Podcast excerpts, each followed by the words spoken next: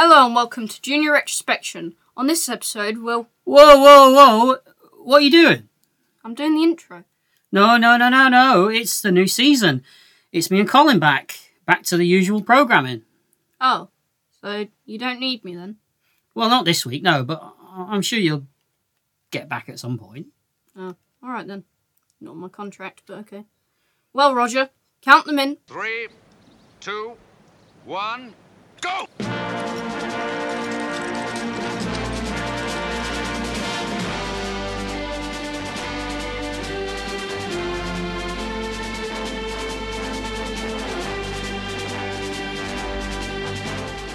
Hello, and welcome to another edition of Retrospection. Before we continue as usual, we should let our listeners know that there is a new website for the podcast retrospectionpodcast.com. This site includes news, reviews, and general articles that follow the themes in our podcasts. You can comment on any of the posts, or if you still use email, you can reach us via info at retrospectionpodcast.com. We're also still on Facebook, Twitter, and Instagram. Now, the site may have a few quirks until it settles in. These are features, not flaws. Keep telling yourself that. So it's a new season, new logo, new website, new email address. Same old crappy jokes. You're not wrong. Yeah. I, I worried though for a second. I thought you were going to say new co-host. Oh, let me give me a second to just let me just let me just feel that how that feels. You didn't think it through, Colin, did you? No, no. But in this episode, we're taken to the high seas as we take a stormy voyage through the North Sea hijack from 1980, also known as ffolkes. Yeah. What What do you prefer? Oh, North Sea hijack. Do you? Yeah, why would you call it ffolkes? That's meaningless. Oh, I'm surprised. I would have thought you'd love a good folk. That's that's the worst. I was right when I said same old crappy jokes. Why Fact, did you think I was- when you said it? I, I was being kind. I didn't realise. I was elevating us. I was I was hoping that I wouldn't have to manoeuvre you into it, and I didn't. That's one good thing. So. Wow. I, I do I do prefer North Sea Hijack. I mean, ffolkes tells you nothing if you don't know anything about the film. No, no. And what's weird is that they that's the American title. Yeah, but I mean, then again, have you seen the poster? Yeah. Contrary to some of the creative poster artwork, this film doesn't feature a bevy of burly clad women. It looks like it reminds me of the um, Diamonds Are Forever poster. You know, where he's with the oil rig, and and in the poster as well, he's he's got all the women hanging off his legs, Mm-hmm. Yeah. and he hates women. Yeah. And there's only two women, really, in the well, three if you count the Prime Minister in the film. That's right, yeah, and she's not hanging off his leg. No. No, and also in the poster, he's he's he's a big giant, Roger, isn't he? Standing on top of the oil rig in the poster, holding a gun, very much like James Bond in that James classic Bond pose. And his other hand seems to be stopping a geyser of oil spurting out of, of the oil rig. Well, how would you stop her? but there's no there's no oil. There's no spurting of any kind in this film, let alone oil. Oh, that's true. There's not. Yeah. Anyway, do you mind if I do my introduction before we get into it? All right, go on. My name's Colin, and you whack that ladder like a dinner gong. Do it again, and I'll have your balls for breakfast. That's quite scary. I don't like that.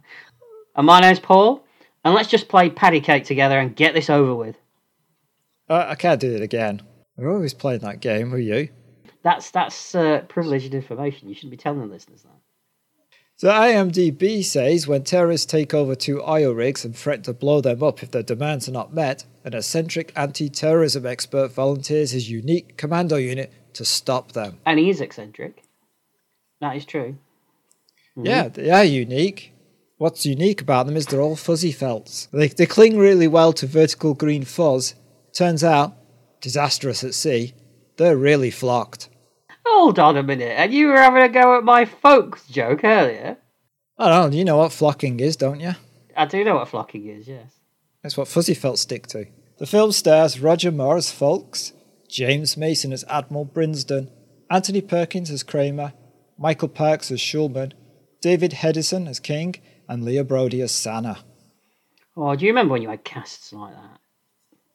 Yeah, it's a pretty good one, right? It it is. It is. Um, the director as well. He he's he's got quite a good um catalog of films that he that he's done as well, hasn't he? Yeah, he directed The Wild Geese, which we covered back in episode 38.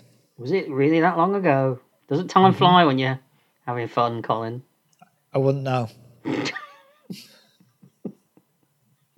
oh, you should say his name. It's Andrew V. McLaglen. Mm-hmm. He also directed um, Hellfighters, starring John Wayne.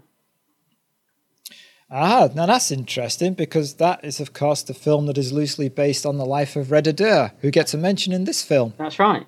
That's right. And um, uh, the other Roger film, besides the Wild Geese, that he worked on was the Seawolves. Yes, yes, I'm sure at some point we'll end up doing that one. I'm sure we will. Yeah, I'm sure we will. I think we'll probably just end up doing every Roger film eventually. Or, or every Andrew V. McLaglen film. Possibly, possibly. Yeah, possibly.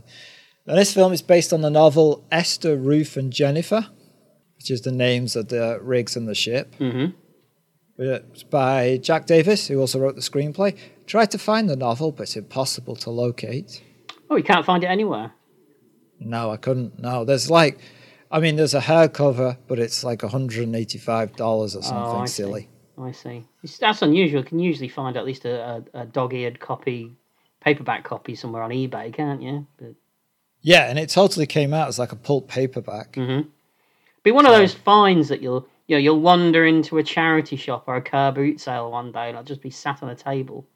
Yeah, and I'll get it because I bet it's interesting. Mm, yeah, definitely. Um, this came out between Moonraker and For Your Eyes Only, which is interesting because of the direction For Your Eyes Only went in. hmm Because it's a little more serious, right, than previous Roger Moore films. It is. But Roger felt that he was miscast in this, though, didn't he?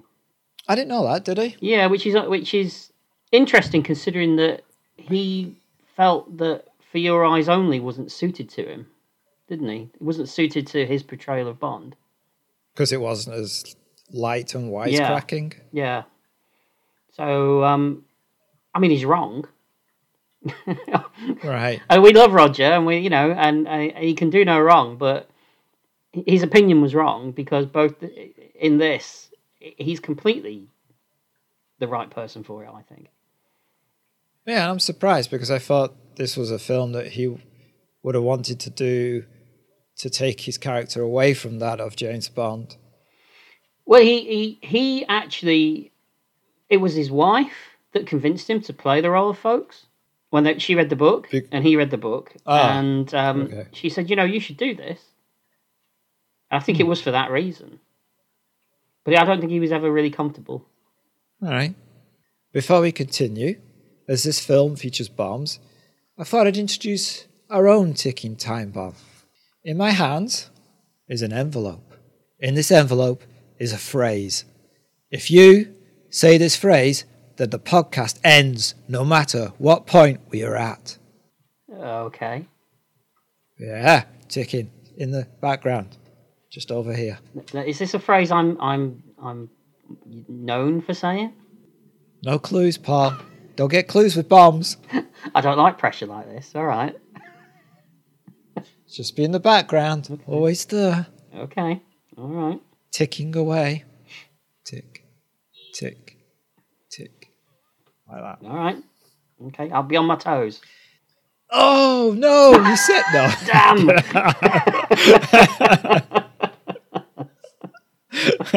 Thank you for listening. Drop the mic. Uh, any more news? Uh, news. Any more info? well, well, it's not going well in Russia, apparently. Uh, no, it's going all right in Russia. It's Ukraine that's the problem. that's true. Um, apparently, 1,000 seasick tablets were handed out to the cast and crew while filming on the ship. And, and apparently, there were also injections in the bottom for those that the, t- the tablets didn't work on. Could you take both? I suppose if you were adventurous enough. Was it just one person took 999 of the tablets? So everyone else had to have the injection up the bum. yeah. Uh, James Mason was a cat lover and apparently was horrified one day when he discovered that the crew were sedating many of the cats used on the film. Oh, I'm, I'm with James Mason on this one. Yeah, that wouldn't fly today, would it? At all. it shouldn't have flown It back then either. What was it, 1980? I suppose we're still the 70s, really, isn't it? Yeah, yeah. Um, Anthony Perkins was cast very late in the day as previously the production at, What, like 7 p.m., 8 p.m.? Or like 11. Oh, okay. as um, the production had tried for both, and these are some strange ones. Now, one of them I can imagine, but the other one, very, very strange. Donald Sutherland, I can, I can imagine Donald Sutherland doing it. Yeah, Yes. but he he'd yeah, play it a bit more yeah. crazy, I think, wouldn't he? I, I think Yeah. he would, yeah. And the other one was Robert Mitchum. Yeah. Yeah, I think he'd just play it as a as a standard heavy, wouldn't he? I think he'd play it as Robert Mitchum. to be honest. And I like Robert Uh, so Mitchum. do I, but I think you're absolutely right on that one, Colin. Yes, he would. Yeah. Robert Mitchum plays Robert Mitchum parts, doesn't he? Yeah. Yes. Yeah. Besides the obvious Roger Moore connection to Bond, we also have, as you said, David Hedison, who starred as Felix Leiter in two Bond films. Can you name them? Okay, can I name the two Bond films that Felix like uh, License to Kill Mhm. and the other one? Can't remember. it's a Roger one. one. Oh, Spy love Me. Live and Let Die. That was a guess. Ah, okay. And George Baker, who also appeared in two Bond movies. Can you name those? Now he's the Felix Leiter Light, right? No. Wasn't he? No. Oh no, he's the villain in um, Living Daylights. Um, no, wait. Oh, he played Miss Moneypenny in. No, he's. Shall I tell you? He was in The Spy. Who- No, I can keep I going. know you Paul, I can. can just I keep going. he played. He played Odd Job. He's done a very few odd jobs, but no, that wasn't that wasn't him. Um, he's in The Spy Who Loved Me, and he's also in On Her Majesty's Secret Service. He's the guy that Bond goes to about the the uh, family tree crest. and who does he play in the other film? He plays. I think he's part of the Admiralty. He's one of the people that, Ah, that tell okay. they talk about um, you know the, the submarine being sunk and all of that. Yeah. Right. Right. Richard Harris apparently was the first choice for ffolkes to play ffolkes in this. When did Juggernaut come out? I think I was just before this, maybe a couple of years before.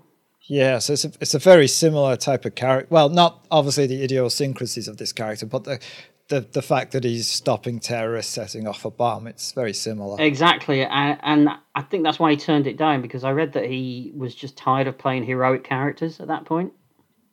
Also, where's he going to get the booze if he's out on the sea all the time? That that is very true. That is a major factor to consider, isn't it? Yeah, yeah. They'd have to have a helicopter just bringing it Get in. in, yes. And and the other thing I just wanted to say was that the film grossed just under two million dollars in the US. Yeah, it was it was a bomb, right? hmm I think people were expecting a Bond movie, and I don't think that, as you say, they didn't help themselves with that poster. No, not at all. No. It's, ter- it's it's a it's a great poster. It's a terrible poster. Yes, it's the kind of poster you'd want on your wall, isn't it? Yes, yes. It's like my Italian job poster, the original Italian job that has something resembling Michael Caine sitting in a chair with a Tommy gun and a cup of tea. Two things that don't appear in the film because they don't use guns. and then there's a woman with a map drawn on her back kneeling before him. Well, there's not many women in the Italian job. There's mm-hmm. certainly none with maps on them. Mm-hmm. So again, great poster, terrible poster. Yeah, absolutely. Yeah, completely agree with you. All right, let's get on with the show.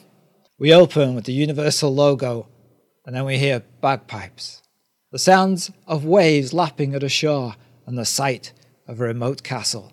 It's obvious we're in Milwaukee. I thought it was Bradford. Did you really? No. No. I mean, it's supposed to be Scotland, Yes. but it's it's filmed in Ireland. Yeah, no one's going to know, are they? Put bagpipes in it. It's Scotland. I think that's why they did, right? I'm surprised they didn't cut to a shot of a man eating a haggis. Well, I'm surprised it didn't come up on screen. Scotland. AD 1979. Yeah, right. Men in diving suits run out of the castle and stand on parade. They have ffolkes Fusiliers written on the back. two Fs. Yes. Yes. I'm surprised they could fit all that on the back.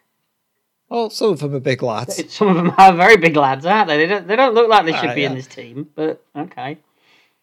Oh, it's the it's the seventies or the eighties, right? That's true. There's hope for me. They- they- you know. There is. You could be a ffolkes Fusilier. Well, I've been called something similar in the past.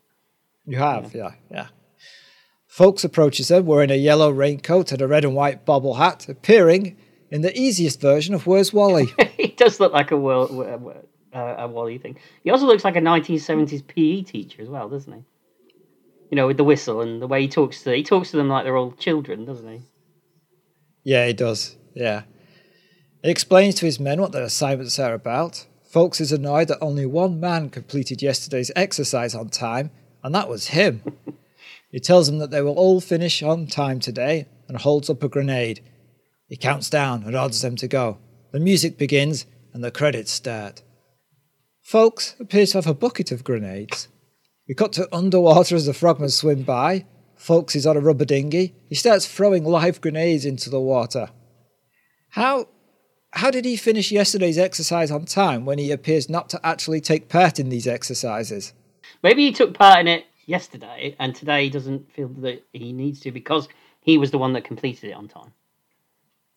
Who was flinging the grenades around yesterday? I don't think they then? did that though, did they? I think that's why he's saying that everyone will complete it on time today. Oh, it's added Exactly. encouragement.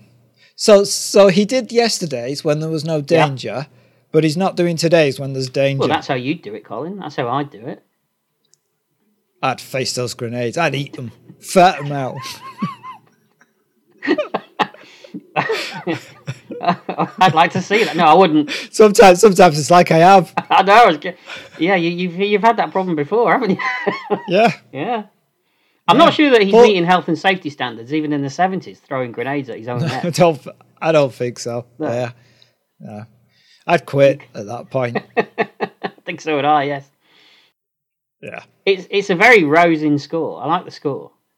The score's rousing, but the action on screen doesn't really match the score, does it? It's just a couple of fat blokes swimming while some explosions go off. And it, and it doesn't really match what's going on on screen for the rest of the movie either. No, no. No. So this is one of those things where you think, oh, if you were expecting a James Bond film, you'd be like, well, this is a bit low budget. it's a man in a dinghy throwing grenades in the water. yeah. While some murky people swim underneath. A lot of the crew are people that have worked on Bond films, aren't they? The behind the scenes people in this. I'd imagine they were. Yeah, that would make Yeah. sense. Mm-hmm. Yeah. So, so there's explosions going off around these men, and they continue to swim. They reach his boat. That's better. Next time we'll make it more difficult, he tells them. How? What's he going to electrify the water? Yeah, I don't know. Throw a shark in there? Yeah, maybe. A shark with a grenade. Attached to each fin. That's it. You can't do Yeah. that anymore, Colin. Even I don't think you could do that in the seventies. either. They can? No, All right. no. We cut to after the training. We see that ffolkes likes cats as they're everywhere. ffolkes is telling Harris, like he's second in command, that they need to do better in the training. He's, he's constantly like moaning about the training. Well, yeah, this is why we find out, don't we, that he's he everything has to run like clockwork for him, doesn't it? He prides Yes. himself on everything running like clockwork, and when it doesn't, he gets quite irritated. Mm, true. Harris asks if Mr. Fletcher has a new job for them. Presumably, replies ffolkes. Fletcher asks ffolkes if he'll be staying at his club, but ffolkes reveals that the club has voted to accept women, so he has resigned. he opens the safe, takes out a wad of money and places it in his bag that he's packing, and then he packs a bottle of Scotch whiskey. He packs a bag like you, Paul. Do you know? I knew that was coming. I, I knew. I wasn't sure exactly how you would word it, but I knew it was coming. Yes, you're not wrong though. I mean, you've got to be put put the, put the essentials in there, haven't you? You don't know how long you could be away. That's true. It's a big bottle of whiskey as well. Well, last you what, an hour? I'm surprised it lasts ffolkes as long as it does. The amount of swigging he's doing all the way through this movie. Yeah, yeah. He tells Harris that he's in charge and that he shouldn't forget to feed the cats. And so he heads off to the station. Mm-hmm. And we see him wearing something interesting. Yeah, he's dressed in kind of eccentric Victorian gentleman clothes, isn't he? Like Sherlock Holmes. Yeah. He's not dressed like this later, though, is he? No? it's just here in in this little bit. Okay, Yeah. Would you would you wear one of those? it's kind of a nice suit. Yeah, yeah. Mhm. Would you wear the coat though? That he wears? I feel like you're building up to the f- something here, but The full on Sherlock Holmes coat, right? well, it's funny you should say that. I, I might be attending something uh, at some point this year if it happens, and I might dress like Sherlock Holmes. Oh, you're not back in court again, are you? No, luckily not. No. Remember what happened the last time when you went dressed as Moriarty? That was a mistake. That was a mistake. Yes, I shouldn't have done that. Um, Right. He looks guilty. Oh, no, no shit. Looks like Moriarty. The big twirly moustache didn't help either, and the top hat. No, especially if the moustache was twirling like spinning round and round. Just spin it around on my On face. its own. Yeah. Uh, yeah, it's a, it's a strange choice. I suppose it's to accentuate his his um, uniqueness, isn't it, in the film? Yeah. Mhm. Yeah. Yeah. So he uh, boards a compartment, and as he steps in, he looks disgusted because there's a woman with a man there. Yes. He sits down, breaks out the whiskey, and takes a swig. She looks horrified. And then ffolkes takes out a tapestry and starts crocheting. C- can you imagine trying to sell this character today? can you imagine? He's No. a heavy drinking, misogynistic eccentric who does needlepoint. Yeah. Who's gonna Who's gonna play that? The Rock? Ooh, that'd be good. Would it? Yeah, you can smell what the rock's crocheting. Good. They'll have the cats. Yeah. the woman takes out a cigarette and lights it. Folks points out that they're in a non smoker. That's the reason he selected this compartment. The woman asks him if he has a first class ticket, which he shows her, and she reluctantly says her and her husband will find a smoker. A wise decision, he says as they mm-hmm. leave. You know, he's not making a cat tapestry, really. He's making a flocked backing for his fuzzy felt commandos. You're really rolling with this fuzzy felt business, aren't you? Yeah. See, I didn't, I didn't get any of this from that film, so this is interesting. You need to watch him more I do. I do. I need to delve more into into into what's going on, don't I?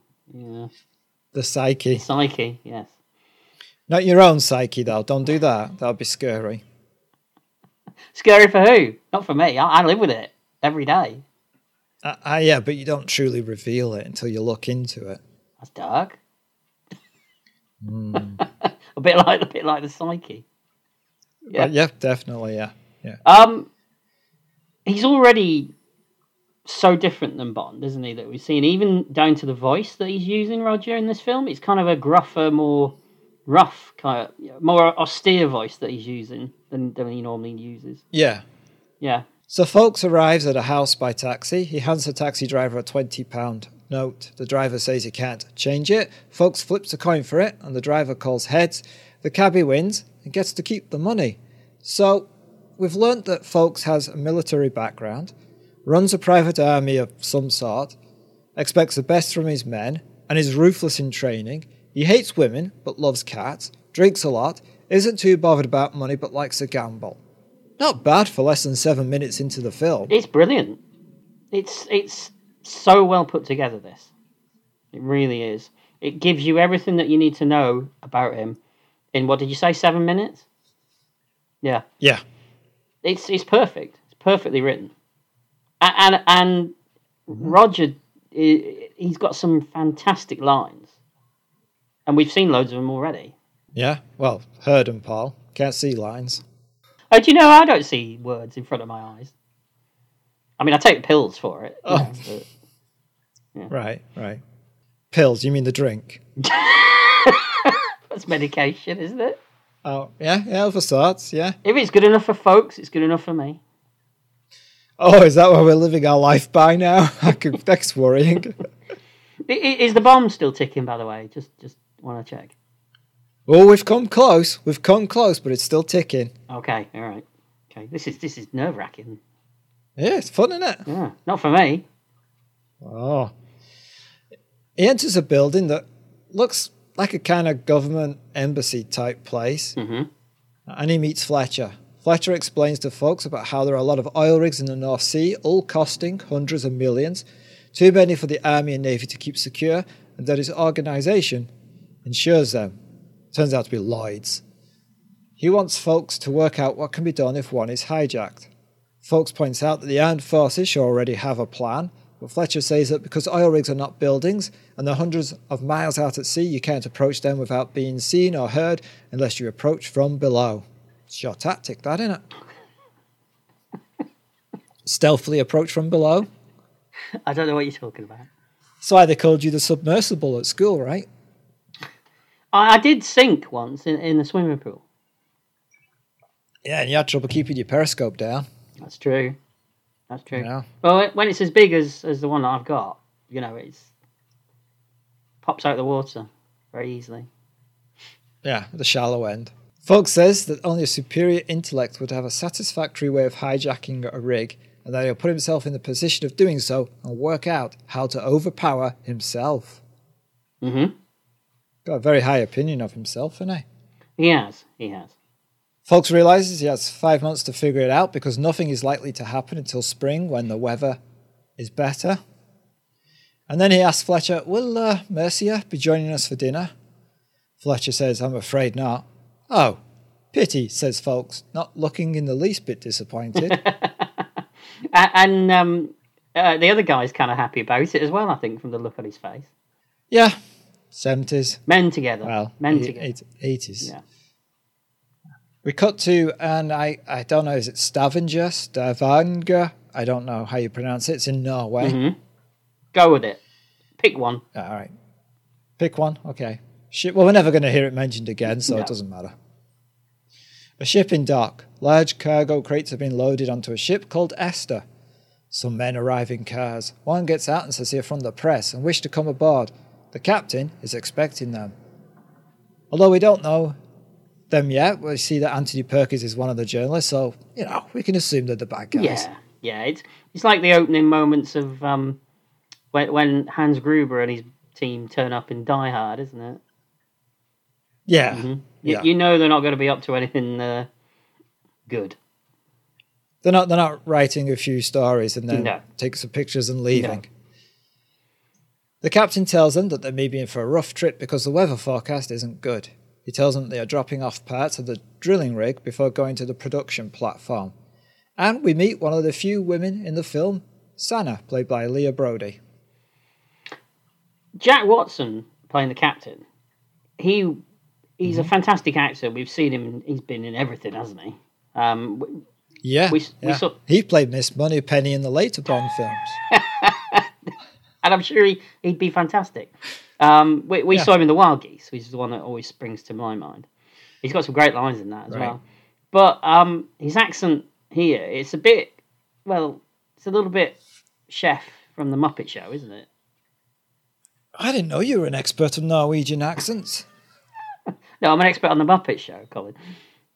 Ah, well, he's a captain of a ship that sails around, so maybe his accent has been afflicted by the various locations. Also, he's probably got an international crew and spends most of his time with them. All right. All right. Be like that. See if I care. All right. The men are introduced as journalists from different newspapers around the world. Lou Kramer, played by Perkins, Harold Schulman, Robert F. Hackerman, Art Webb, and two Japanese journalists, Eiji Tanaka and Sugura Yakamoto. Mm-hmm. So we see more equipment being loaded onto the ship, and then the ship casts off. Herring leads Kramer and Schulman to the wheelhouse, where they are greeted by the captain. Kramer pulls out a gun. He is taking over the ship. One of the crew tries to grab the weapon, but Webb shoots him dead from behind. They force the crew to throw the dead colleague over the side, even though the captain protests that he's entitled to a decent Christian burial. But then, on a boat, isn't that essentially throwing them overboard It is, anyway? yes. You Yeah. think? Or maybe they keep him, the body somewhere until they get back to land. I don't know. Yeah, I suppose they're not out for like a long time, are they? Not like you know. No. Did I see this right? But did Schulman steal the watch from the dead body before they throw it over the side? Oh, I don't know. I wish I'd seen I think that. he does. He takes it off. He takes it Does off the wrist, and then he sort of looks at it, shakes it, holds it up to his ear, and then walks off with it. Nice. That's a nice little hmm. touch. I mean, you would, you? Shame we're still watching it. I wonder whether that was scripted or whether it was just something that, that they did. Probably You think so? scripted. Yeah. Okay. Yeah. You don't tend to. I, I don't see much ad libbing and improvising. it's like, because according to this, it was shot like in only in a few months. I suppose with with being a lot of it being on a ship as well. I mean, there's only so Yeah, you gotta gotta be careful. So all the crew are locked into the mess room and they discuss what is going to happen to them. They have enough food for a few weeks. Ackerman and Herring enter the mess room. Ackerman orders the two engineers to go down to the engine room. He tells the others that if they stick their heads out, he'll blow them off. Back on the bridge, Schulman explains to the captain that they've rigged a bomb in the hold that is connected to a case he has. One press of the switch and the whole ship will be blown up. And Perkin, um, Anthony Perkins' character Kramer, he mocks the captain's accent, doesn't he? He does, yeah. And it's exactly the same as Oh, it's just yeah. Oh, so you're a terrorist. exactly yes. what do you think of Anthony Perkins in this film? Then, I mean, I, I've I've read a lot of things online where a lot of people think that he's he's kind of miscast and he's not believable as a tough sort of hijacker or terrorist. But I completely disagree with that. I think he's yeah. I think he's fine, but I, I don't think he's necessarily as tough as he's, he he really is. Because there's a scene later that's a bit weird. Oh, okay. You're going to talk talk about that when we get to it then. Yeah, Uh, personally, Yeah, I think I- he's the, the exact right amount of sinister and, and, and he's kind of sarcastic. He's got like a humorous edge to him as well a lot of the time. right, right. But I think he's also aware the plan is not exactly going Yeah. The way he wanted it to. I kind of like the way that he views all his team as well. Like, they're, they're all idiots. And he's the only one. Oh, you like that, do you? It's like like being at being at work, is it? I was thinking more along the lines of doing the podcast. But Oh, you think everyone around you is idiots? no, no, no. I was sticking it the other way around, Colin. Oh, you're saying I'm Anthony Perkins. Well, I'm not saying that, but, you know. I do have the ticking bomb. You do, and you, you your eyes light up every time you say it as well. Ah, it's the fart of finishing early. uh, so, like I said, uh, they have a case and there's a switch, and one press of it, and the whole ship will be blown up. We'll go up with it, says Kramer, but that's just one of the risks. Apparently, Schulman is an expert in explosives, and Kramer tells the captain not to try anything, that the supply of parts will be delivered to Ruth, the drilling rig, in the normal way. We cut to Schulman telling Tanaka and Yakamoto, who are now in diving gear, that they have 30 seconds once they've primed the mines. Touch them after that, and they're fish food. The model works pretty good, isn't it? Yeah, I like the model work. My only complaint is not really a complaint, but the, I noticed that the weather on the when they're showing the model work doesn't really match the other scenes. That is true. So like they'll be in a big storm, and then it'll cut to the model and it's blue sky. that is true. But but uh, the weather aside, it, sometimes it's hard to tell the model work from the actual shots of because they, they, they mix and match it all together so well that you don't really notice it. Yeah. No, it's good. Yeah. So they dive into the water. Esther docks with the drilling rig, which is a massive oil platform. The two divers lock the mines onto the drilling rig and prime them. Kramer waits impatiently as the parts are loaded onto the rig and the divers return. Schulman reveals that now they can blow up not just themselves but also the drilling rig Ruth by using the switches in this case. It's now two hours until they reach the production platform. Kramer orders the captain to dock with the platform in the normal way. The captain refers to them as terrorists, but Kramer says they are not. Terrorists are confused. He knows what he wants. His attitude is very similar to Hans Gruber, isn't it, from Die Hard? And yeah, the more you talk about that, the more there are connections, right? I wonder whether um, it'd be very strange if it was, but I wonder whether the writers were aware of this film. Well, yeah. I mean, Die Hard is based on an old book. Yes, that almost got made with Frank Sinatra, didn't it, at one point in Yeah. the seventies? Yeah. Yeah, because he did two of the other books. hmm Yeah. It's a good point. So they're now going to dock with Jennifer, which is the big, massive oil platform, the production plant. And the divers again are going to place mines onto the struts of Jennifer, which sounds strange saying that, but there you go.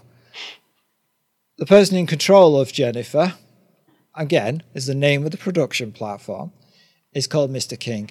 Kramer asks the captain to call Mr. King on Jennifer. Kramer tells King that he's the temporary captain of Esther and that he's got mines stuck on the drilling platform and under the rig that King is on.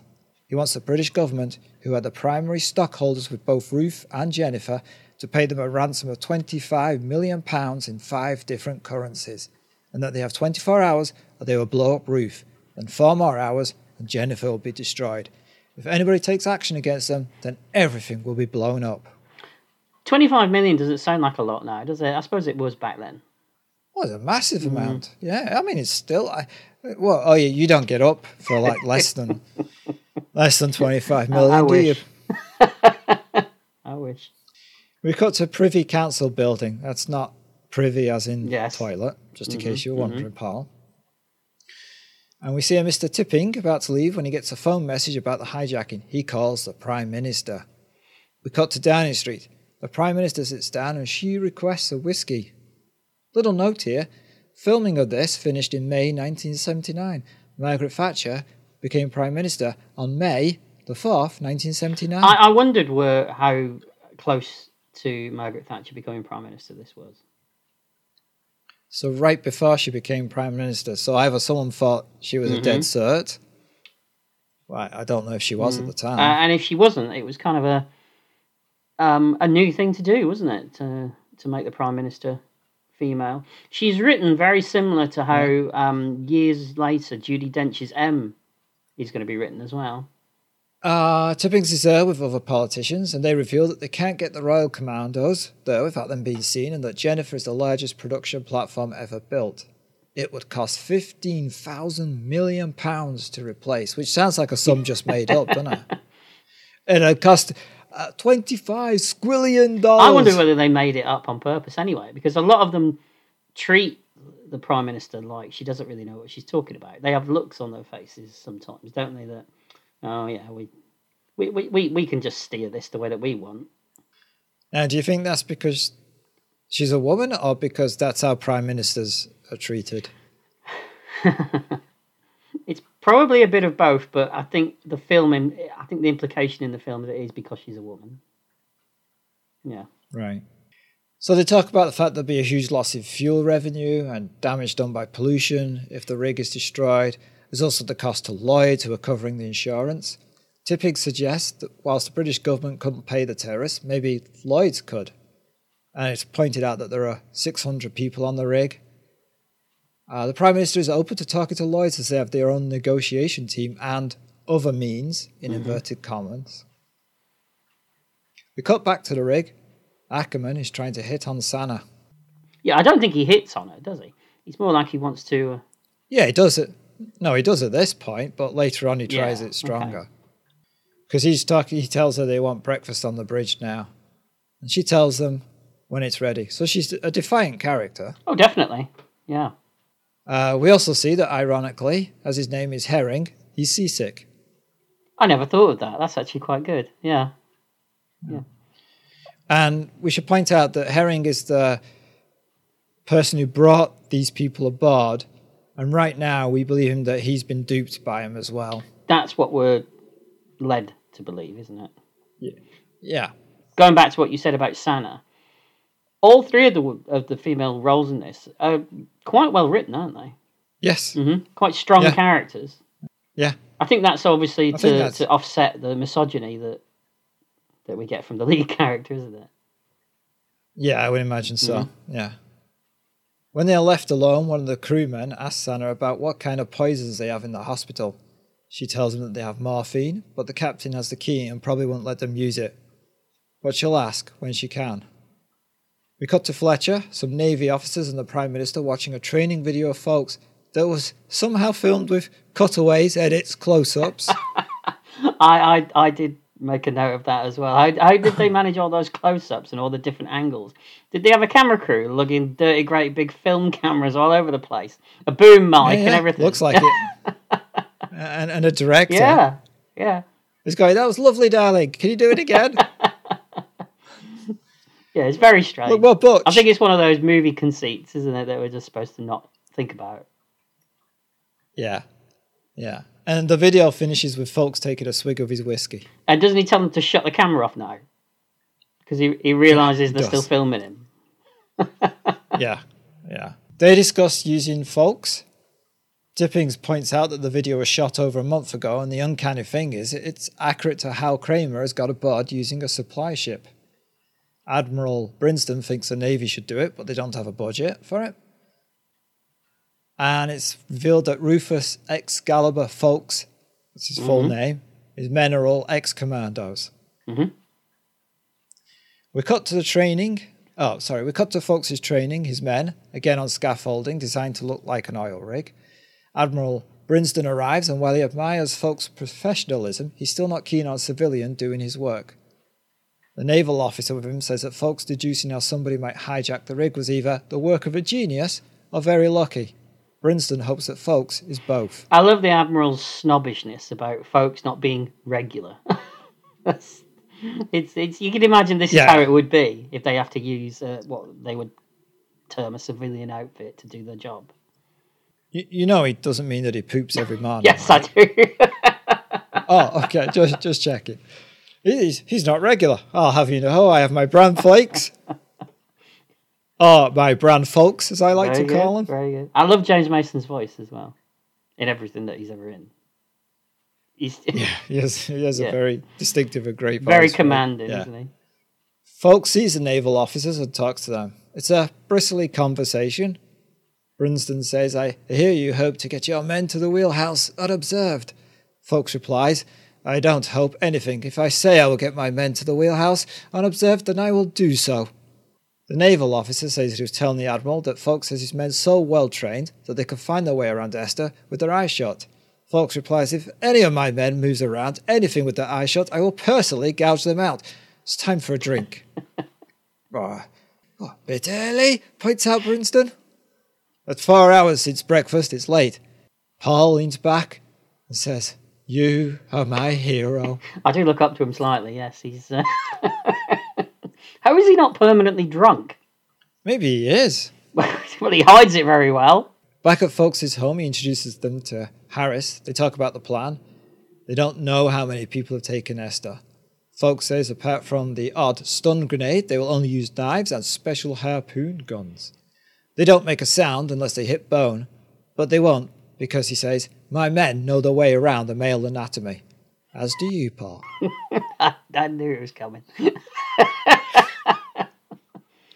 again, though, you know, all joking aside, all the little hints and lines here, you know, hinting that ffolkes could he could be gay, couldn't he? Yeah, could be, mm-hmm. yeah. He picks up his cat. I like cats, and I don't like people who don't. He continues with the plan. While the Navy creates a diversion, ffolkes' men will surround the wheelhouse. Harris will toss in the stun grenade, and I will kill the man nearest the remote controls. Brinston is surprised that he has to go aboard Esther, but ffolkes says that Brinston will be there in his official capacity and that ffolkes will be his flag officer. The bad guys will let them board because they will offer themselves as additional hostages when they start to get nervous. And ffolkes says, and I will see that they do get nervous. Brinston takes a drink. Do you think that he's in the whiskey drinking scene? ffolkes is just sizing the admiral up. He's got a look in his eye, like he's watching him, and and you know, just see, to see what he's like. He's testing him slightly. Uh, yeah, that would make sense because he's going to need Brins- Brinston as part of the Mhm. plan. Exactly, is what I'm saying. Is seeing it, what you know, what his nerves like. Is he what what what kind of what his character is? Mhm. Yeah, yeah. Ah. Back on Esther, the captain is in his room having a shave. Sanna asks if he wants some tea. Ackerman enters and tells the captain he's needed now. They leave, but Ackerman shuts the door, trapping Sanna and him alone in the cabin. He starts to unbutton her shirt, but the captain reopens the door and Sanna can leave. Yep, bit of possible rape. Yeah, 80s. The captain enters the wheelhouse and Kramer orders him to put a call back to King. He's suspicious that they haven't made the news. And they haven't made the news because the Prime Minister has put a D notice on it. which is a very popular phrase in 80s films. Yes, um, I've heard it in Bond. I've also heard it in Callan in the seventies as well. Yep, one more film you've heard it in that we've done in a podcast. I even know the line, believe it or not, for some Give me the line. You want me to give you give you the line? This is a D notice situation. Oh yeah. Um, who dares wins? Oh Oh. no, Lifeforce. Life Force. Yeah. When the uh, guy arrives and he says Oh this is a D yeah, notice yeah, yeah, situation. yeah. I think we even commented it on the time, didn't we? Yeah. Yeah. Lifeforce and ffolkes. That's the link. Is the D notice? Who'd have thought it, eh? Yeah. Okay, King tells them that they're doing their best. Kramer reiterates the time that they have left. King tells him that Admiral Brinston is on his way and he'll be landing on Jennifer. Kramer says he hasn't given permission for anybody to land. King points out that it'd be hard to deliver any money to him if no permission is given. Kramer says, All right, you can land. We cut to Brinston waiting for a plane to land, and Tipping steps out. As they walk, they discuss ffolkes. Brinston says that ffolkes has enough chips on his shoulder to sink a battleship, but on the other hand, he suspects the right man for the job was chosen. Folks pulls up on a motorcycle. So he, ffolkes is annoyed that Tippings is coming. They get into the helicopter. On the flight, Tippings gives the briefing from the Prime Minister to Brinsden, while ffolkes takes a swig of whiskey. And then I, I, love how he just takes out his needle point as well. yeah, and he reveals that he's been working on it for 17 years. He he says, doesn't he, that he doesn't really do it. it the point of it isn't to complete it, is it? Yeah, because he said, like, do you enjoy it? And he's like, no, it's mm-hmm. boring. But it, it helps him think. But it, fo- it? yeah, focuses his mm-hmm. mind. Yeah, exactly. They fly over Ruth. Brinsden reveals that divers will be going there to defuse the mines. ffolkes says that's a silly idea because the mines are probably made to explode if they are ever disturbed. We cut to Jennifer. There's a storm picking up. The captain wants the weather forecast turned on in case they need to turn into the wind, and he wants the engineer in the wheelhouse. Kramer lets him go and get the engineer, but sends Webb to follow him. The captain goes into the mess room and tells the crew to put on their oilskins because they're changing position. They leave, but Sanna shuts the door before the captain can go. She wants the key to the poison cabinet. Now, is that a thing on a ship? You have a poison cabinet? Well, it's well, yeah, you'd have morphine because morphine numbs the pain, but too much morphine can kill you. I just imagine it being labelled poison cabinet. Yeah, that's that skull and crossbones sign at poison. I that's just, what I they just find it a very strange idea that there's a poison cabinet. I think it's the phrase poison cabinet. Right, Mm-hmm. right. What would you what what would you prefer? Nasty liquid cabinet? Well, it's just medical supplies, isn't it, or something? Things you shouldn't drink cabinet? Oh, you don't want to put that Yeah. around me, do you? no, you'd see that as a challenge. Well, let's just remind our listeners we are playing characters. Well, I am. Should point out that while this conversation is going on about the poison, Herring is still sitting in the room feeling ill. Mhm. The captain ignores her and leaves her in the mess room. The crew start working on turning the boat around. Engines are started. They see the helicopter landing on Jennifer. ffolkes forces them to walk slowly into the rig in case they're being watched. King's secretary offers to take ffolkes' coat, but he refuses. I didn't know they had females aboard these things. yeah, it's a great reaction when she tries to help him with his stuff, isn't it? Yeah. it's only one one step away from him going, Oh, woman? Yeah. In that voice as well. Yeah, yeah.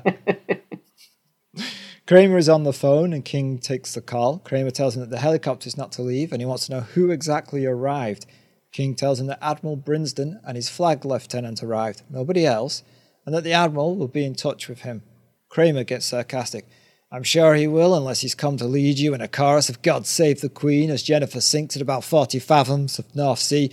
But what's his hurry? He's still got six hours and 18 minutes to play with. And then hangs up. He's got some good lines. Yeah. Mm-hmm. Back on Jennifer, ffolkes analyse Kramer from the conversation. Paranoid momentarily drunk on power and revelling on it.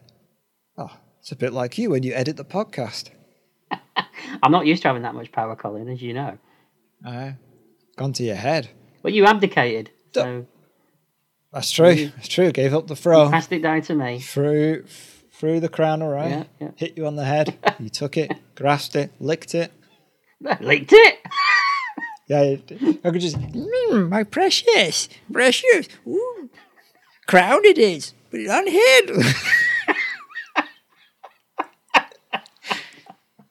Uh, you know, I, I- it's a shame that we don't do this on YouTube because you really threw yourself into that part. Then it was fantastic, Colin. it was like watching Andy Serkis motion captured. It was amazing. ffolkes continues, don't talk to him for an hour. He's suggesting there is no hurry. It's exactly the opposite of what he feels. He's bursting to know our reactions to his threats. "Now, what are we supposed to do for the next hour? asks Brinsden. Think, Admiral. Think, replies ffolkes.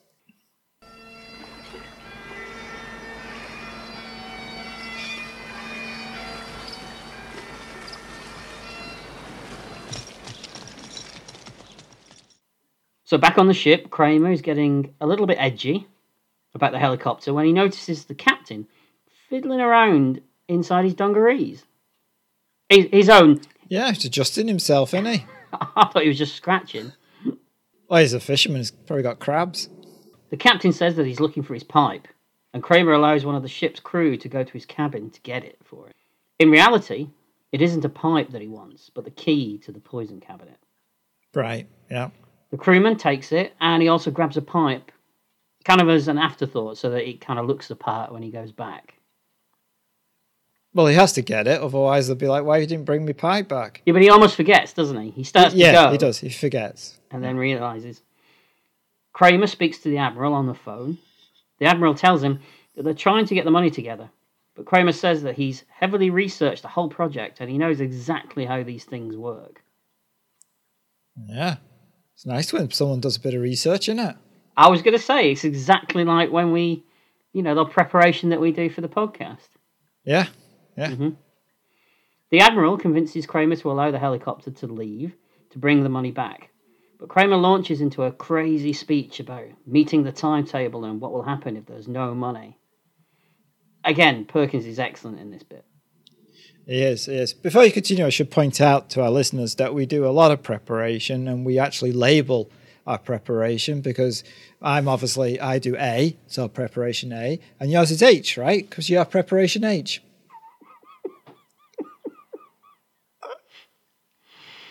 I do, I do do piles of research. Piles and piles. You've got no idea. Yeah. Yeah. No. It's clear that the first deadline. It's clear that the first deadline can't be reached. But You said it twice. Is there two deadlines? Well, it's ffolkes, so it's FF. Oh, yeah. Good. Good. Nice. I- I'm going to say it again. It's clear that the first deadline can't be reached, but ffolkes says that the helicopter should still leave with a message to say that they should make it seem that Ruth has exploded accidentally. Kramer and his men wouldn't be able to visually confirm this as they're too far away, and it would mean that they would be unlikely to blow it up themselves. Yeah. Yep. It's, uh, it's a plan. It's a plan. It's a plan. It's a bit. It's a bit of a. Um, it's a risky plan, let's say. Oh, there's a worse one coming up in a bit. Okay, you'll have to tell me. The admiral isn't quite convinced though that Kramer just wouldn't press the button anyway and blow it, which Yeah. you would, wouldn't you? Yeah. Might as well. ffolkes also wants the helicopter to take three people off the rig. King suggests some of the women. Nonsense, barks ffolkes. If women want equality in life, they must also accept it in death. You're going to get that Turn on a that into t-shirt. t-shirt. Oh fuck! ffolkes suggests taking off the three youngest crew members, regardless of sex, and that's what they do. Kramer watches the helicopter fly away. Then he goes to the bathroom, but he's concerned about the captain's crew. Shulman reassures him if anyone so much as farts in the wrong key, he'll end up with his brains all over the floor. It's a strange thing to say, but It is, yeah. Can I also just there's a little bit when they're on the bridge before Kramer walks away, Mhm. and that Harold tells Kramer that he should get his head down. Right? Mhm. Did you notice him rubbing Kramer's chest? was he? Yeah, he, he he says, "Oh, you should get your head down," and he's just like massaging his chest like that, and then Kramer just glances at it but says, "Yeah, probably," you know, and then says he's going to go. So And do I was you, like, "So is there something between Harold and Kramer?" I was gonna, s- yeah. So do you think that's what they were going for? It seemed it. It was just a weird moment. I wonder whether it was something that the two actors came up with. Because if, if it's a weird moment that's never referenced in the script at all, I wonder whether it's just something they came up with themselves. Yeah, maybe. In, in which case, maybe when he did take the watch off the dead body, that could have been something that he just came up with. Yeah, I- i- Maybe. If that is the case for both of these things, then they've they're the actors are really putting everything into it, aren't they? They're really far more than the film deserves. really. The captain tells one of his crew to go tell Sanna to start the dinner. Wink, wink. Yeah. It's Pretty much what he does. It's all bar the winking, isn't it? The crewman meets up with the rest of the crew and passes on the key. Sanna offers to do it, but Herring says that he'll go instead. Hmm. Ah. The crew are surprised at his bravery. But after he leaves, it suddenly dawns on them that Herring is probably working with the hijackers. I got to admit, I, I probably would have been suspicious of Herring from the very beginning. So, do you think that the, the seasickness was just an excuse for him to be in there with them? Or do you think he genuinely really is seasick? Because doesn't it stop? Yeah, it stops when he's when they Figure it out. rescue Yeah. him. Yeah, yeah, yeah, yeah. Sanna and another crewman step out under the ruse of getting more supplies, but really they got to head off Herring. Okay. Sorry, head head off air herrings. It's actually hard to say. I was surprised you got away with that one. Especially in my state. No, I'm, I'm fine. Yeah. yeah. They grab him and they tie him up in a cupboard. Sanna heads back while the crewman goes to the poison cabinet. But he doesn't know that Kramer is watching through a crack in the door. Ooh. Uh, bad I move. I guess that's because he, he just got out the toilet. Yeah, I always. I think he's suspicious of everybody, right? Oh, yeah. I don't think As he even trusts his own men, does he? No, no. Now, the next scene is one of the best in the film, I think. So, the crewman passes out the poisoned food and drink, but Kramer toys with him and he forces him to drink it himself. There's a bit of a fight, and Sanna escapes onto the deck of the ship. She's pursued by one of the Kramer's men, but he thinks she's jumped overboard. Because they see a, a sneaker floating, right. Yeah. trainer floating across the ocean. Yeah. Back on the bridge, Kramer literally pours a pot of coffee down the sailor's throat, killing him, and then they throw the body overboard. It's really well done, this, and Anthony Perkins is so Yeah. scary, I suppose. He's, he's what he is. I mean, you wouldn't mess with him, would you? Yeah. No, puts me off with coffee. No, he's a right psycho. Meanwhile, on Jennifer, the Admiral is tense as a message comes through in code. The simulated explosion is on for later, and it's ffolkes who recognizes the code. I suppose you're one of those people who does the crossword in 10 minutes, the Admiral asks ffolkes. I've never taken 10 minutes, he replies testily. The Admiral calls Kramer to tell him that they can't get the money to them by 11 and asks him to reconsider blowing up Ruth, but Kramer's having none of it. Suddenly, there's an explosion in the distance. Kramer believes that the mines have been tampered with by the Admiral's men. Yeah. Kramer calls the Admiral, but ffolkes talks to him instead, posing as the Admiral's lieutenant. Kramer is still Lef- adamant. Uh, um, uh, Lieutenant. It's the Navy. It's Royal oh, Navy. Oh, yeah, sorry. American Navy. Sorry, sorry, sorry, sorry, sorry. Kramer, I'll say it again, you know. Kramer is still adamant that he wants his money and hangs up. Meanwhile, ffolkes goes through a plan with the Admiral. He wants to show him how to create a diversion by asking Kramer if he wants a cigarette and then accidentally knocking them to the floor. Yeah, this is this is the plan that I was thinking is a little silly. It's, Go it's a lot of chance. What, that he his eyes will follow the, the cigarettes as they fall to the floor? Yeah, or even that they fall out the packet properly. Mm-hmm. Or the guy doesn't go, don't pick those up. Yeah. you know, it's just it's just a it's just a very like It's not a. It's not a guaranteed plan. I wonder whether it's something that ffolkes has used before, and it's got maybe got a you know sixty percent success rate. So let's go with it. Yeah, can you imagine like Brinston does it and they shoot him, and then ffolkes is like, "Bloody hell, it worked!" Yeah. well, it almost doesn't. like, though, "What?" doesn't it? It almost doesn't Oh yeah, because it's something yeah. that ffolkes does himself. yeah, Yeah. The Admiral then has to bend down, leaving Kramer wide open for ffolkes to kill him. And at the same time, ffolkes' team will be retaking the ship. That's the plan. yep. Kramer and Shulman untie Herring, and Kramer is having his doubts about Herring's usefulness. Yes, he is. Shulman wants to know what the escape plan is, but Kramer, well, he's playing his cards close to his chest. Uh, What do you think his escape plan is? I don't really see one.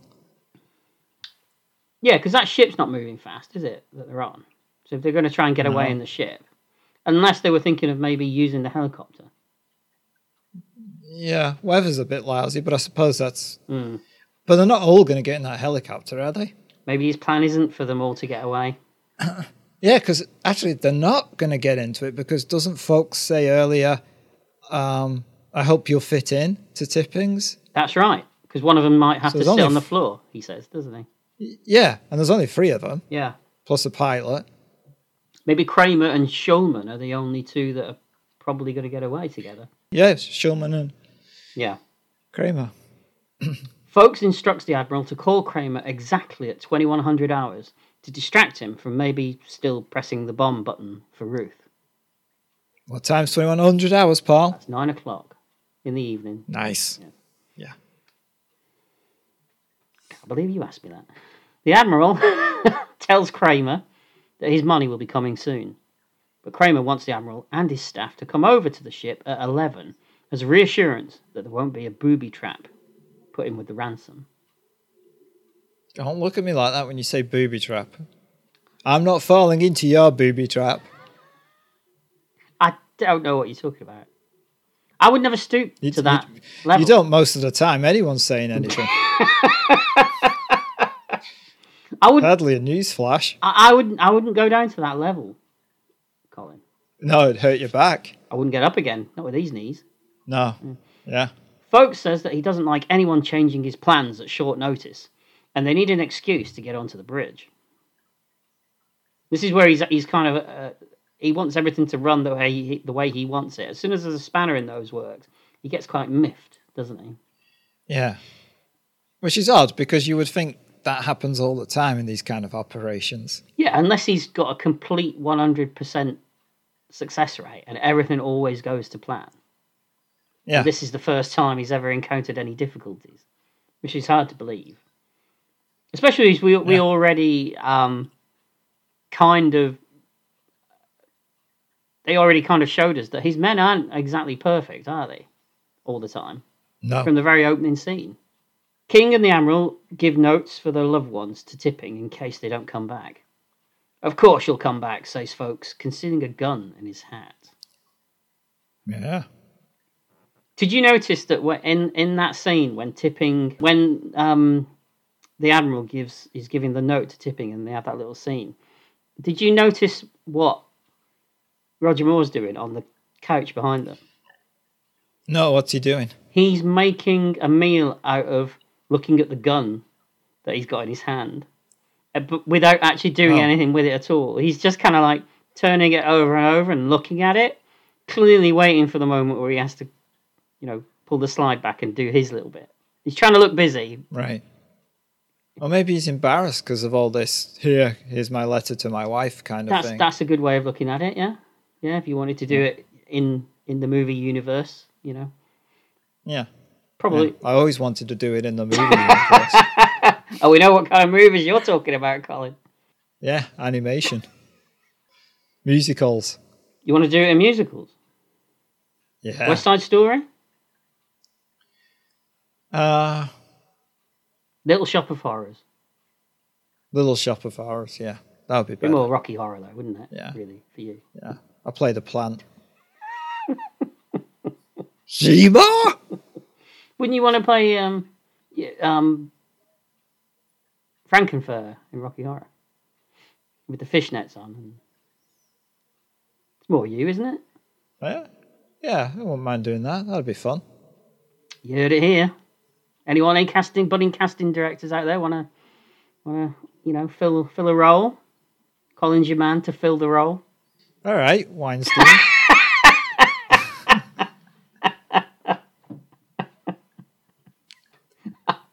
I'll probably leave that in.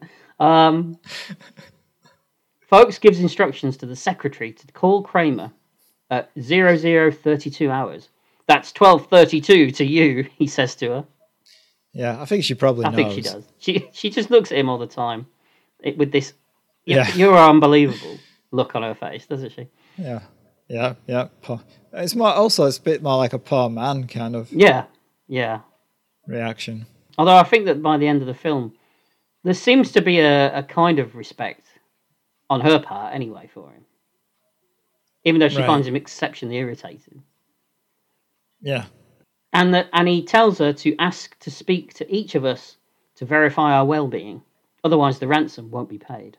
They synchronize their watches and get into the what would you call it? It's kind of like a, a transport cradle that's hanging from the helicopter.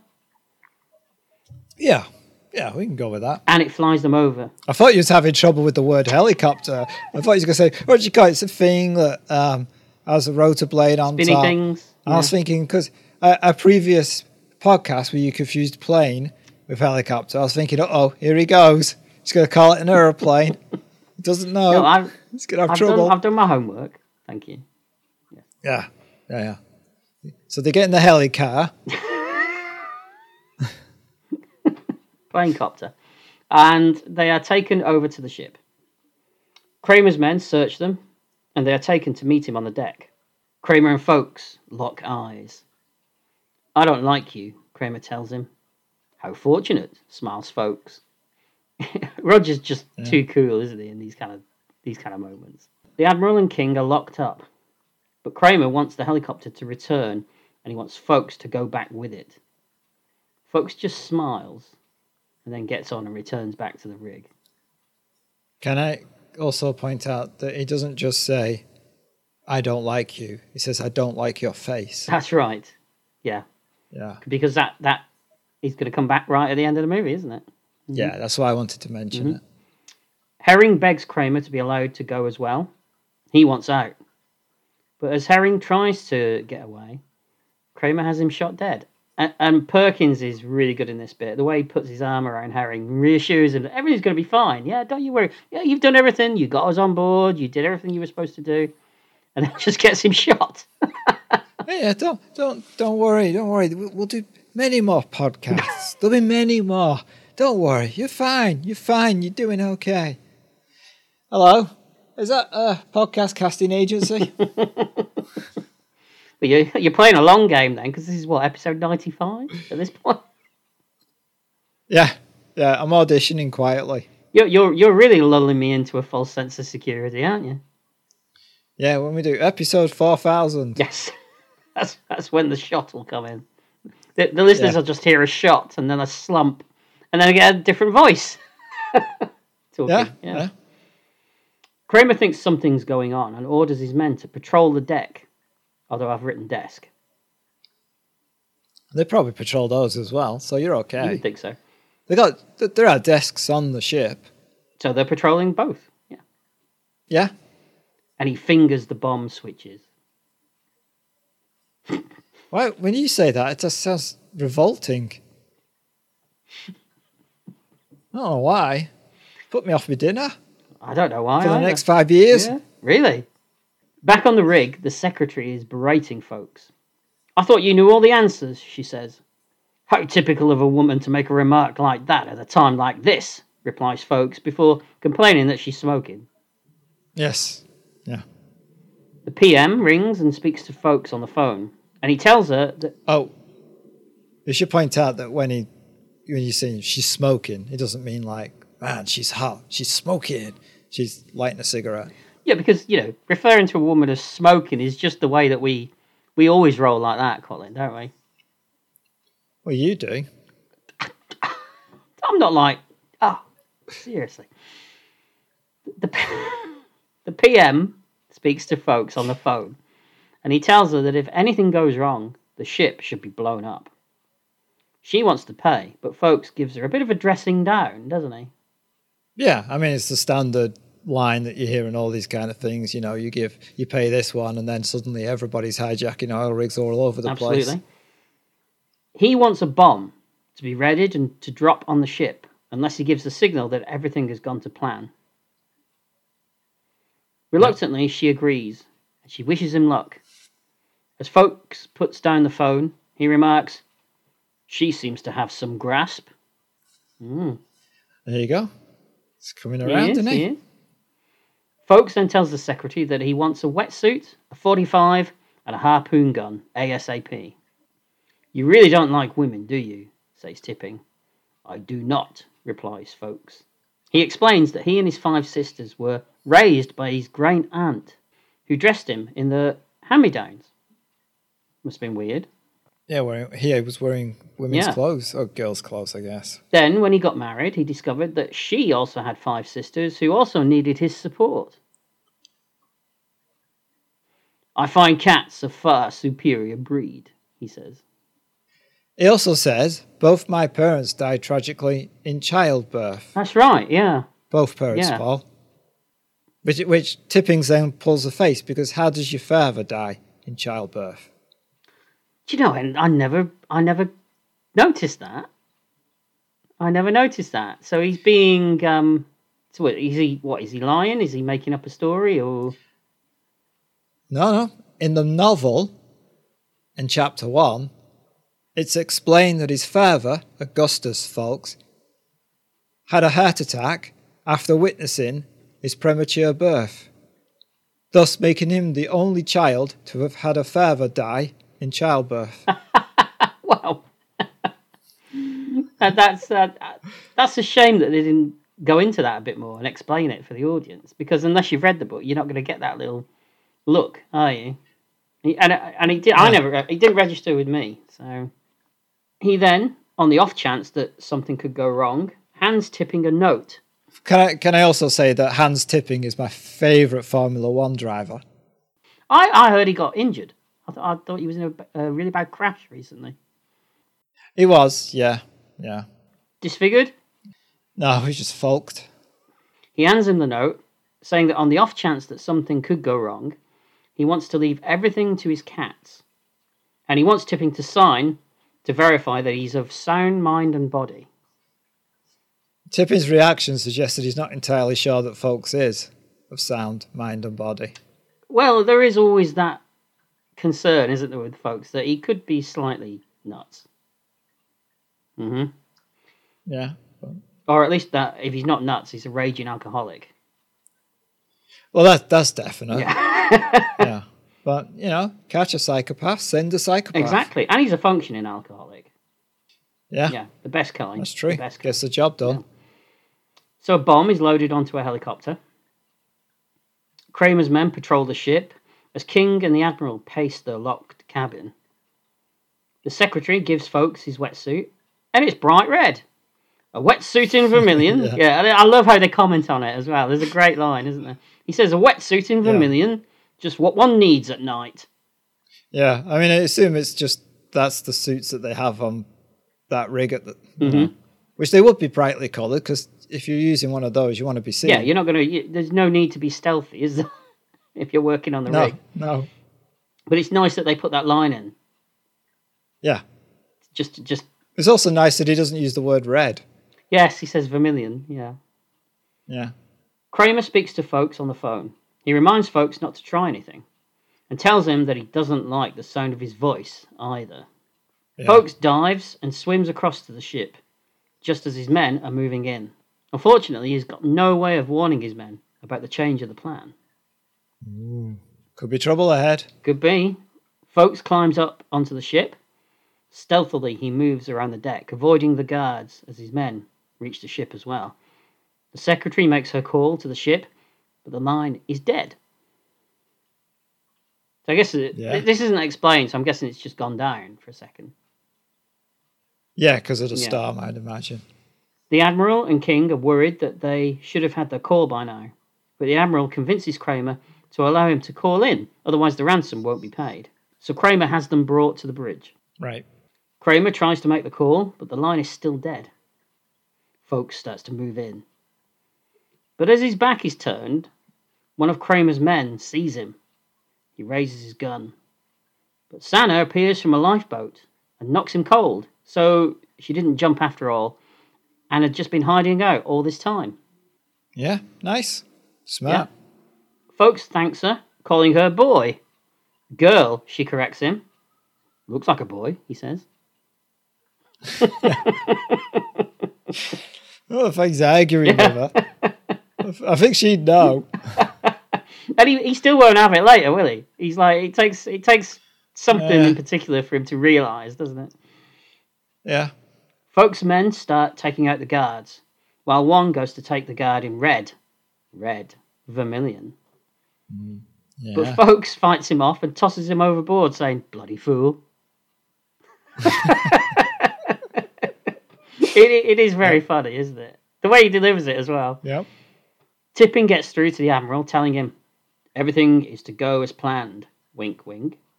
Meanwhile, the helicopter carrying the bomb gets ready to drop it. Kramer thinks the money's coming. Fo- Oh, Oh, it's, it's coming. coming. All right. Folks peeks through the window of the bridge, and everything at this point is just speeding by, isn't it? It moves really fast. This whole bit. Yeah. Yeah. The admiral nervously sees that the time has come, and he pulls the cigarette trick. The cigarettes fall to the floor, and just as just as Kramer quips that you know he should give those up, ffolkes stands up and shoots Kramer in the chest with the harpoon gun, and it, it kind of Yep. Pinning him to the wheel. yeah, the it pins wheel. him to the wheel. Schulman fires back as ffolkes takes cover. He shouts to his men, Where the hell is Harris? Someone threw him over the side, a man replies. that is a funny moment. Schulman tries to reach for the detonator switch, but he gets shot with multiple harpoons. Yeah. ffolkes quickly fires a flare just as the helicopter. Now, does it accidentally drop it, but manages to shift it over to the side? Yeah. I'm not entirely sure on Hmm. this one. Why? Why the bomb misses Yeah. the rig? But it does. It drops into the water and harmlessly blows up in the sea. Yeah. Yep. ffolkes then helps the admiral up and calls the rig, telling them that the operation was a success as planned. Naturally, Yeah. He's not being totally not, truthful there, no. but all right. he takes Sanna below and starts a hot shower to warm her up, all the while still referring to her as boy. Yeah. She undresses and he starts to warm her up. And finally, when he turns around to open up the shirt, he realizes she is a girl. Yeah. Even so, he tells her, a lot of people owe you a great debt. And he hands her a towel and says, and so do I. So he, he has moved forward slightly, hasn't he? He's acknowledged that, you know, It's a tiny step. It's a ti- One tiny step. It, it's nice how they do it, though. It's a nice bit of character development without rubbing it in and making it a major thing as well. Back on the bridge, Kramer isn't as dead as he appears, and he starts to stir. He looks at the detonator, and his hand starts to edge towards it. Luckily, ffolkes appears and grabs his arm. They look each other in the eye, and just as Kramer is dying, he whispers to him, I still don't like your face. You know what he should have whispered to him? What? That's all, folks.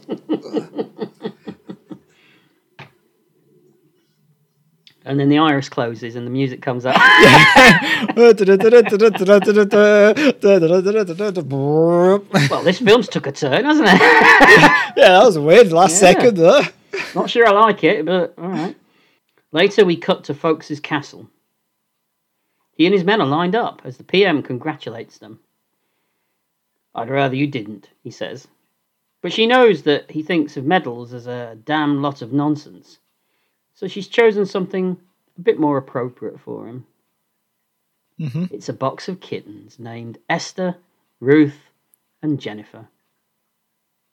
Ah, that's nice. And he's actually quite moved by it, isn't he? Yeah, well, you would be. And to a round of applause from his men, he goes off to give them all a saucer of milk. Is men? Yes. I think they'd rather have some beer or something, wouldn't they? I'd- That's well, you'd take a saucer of milk rather than a grenade, wouldn't you? well, yeah, if that's the options. Well, that's what they've been getting up to this point. that's a weird restaurant. It is. And that's the end of ffolkes, or North Sea. Hijack, or whatever you want to call it. Let's call it North Sea Hijack.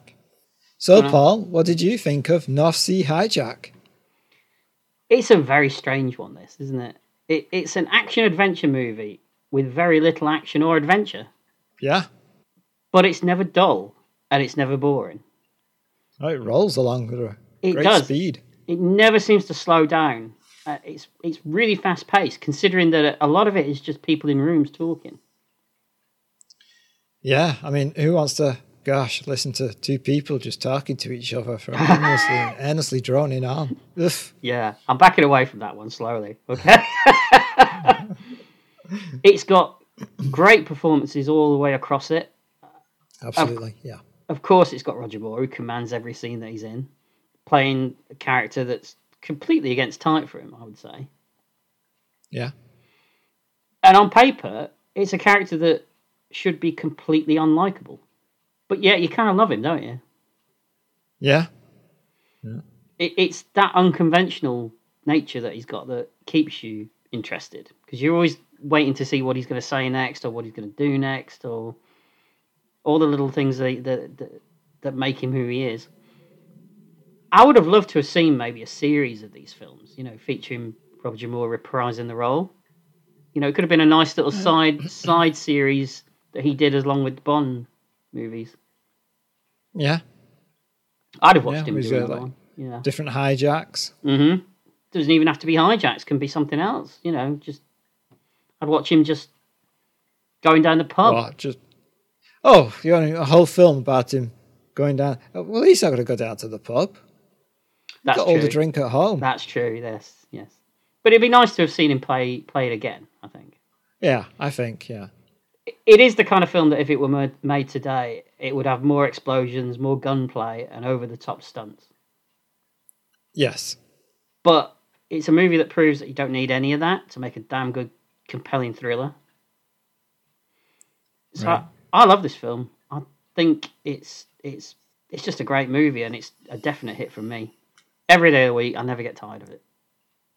Wow. So, Colin, you hated it, right? Oh, yeah, it's crap.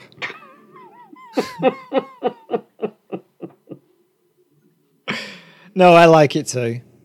Mm-hmm. It's got great performances, and I like the quirky touches that they've added to the roles. Um, I think that's a very 70s and 80s, maybe 80s, but mostly it's a 70s thing. Yeah, I think that people did. It's it's actors at the top of their game. absolutely. Yeah. Even James Just Mason, this- who's getting on at this point. Yeah, yeah. But they're all professionals. Mhm. Um, I like the story. I like the special effects, the model work. Like we've said before, it's pretty good. Mhm. Yeah, I like the fact that it's not two and a half hours long.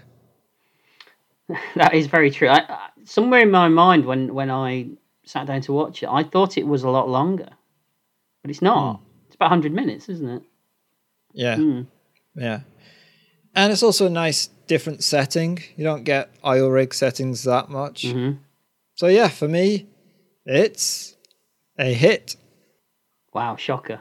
Who'd have thought it? Roger Moore film that we like.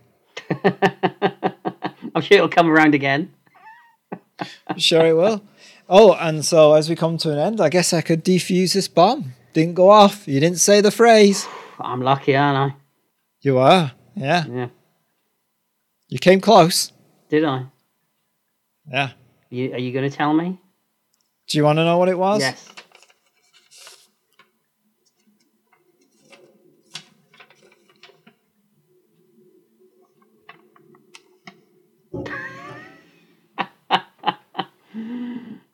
I knew you were going to say that. Oh no! Oh no! Oh my God! It's, it's, it's gonna go! It's gonna blow! It's, uh, uh, thank you for listening, and uh, thank you to all our Patreon supporters. And you can download and listen to us wherever you want. Uh, don't forget to check out the new website retrospectionpodcast.com. Quick, go, go, go, go!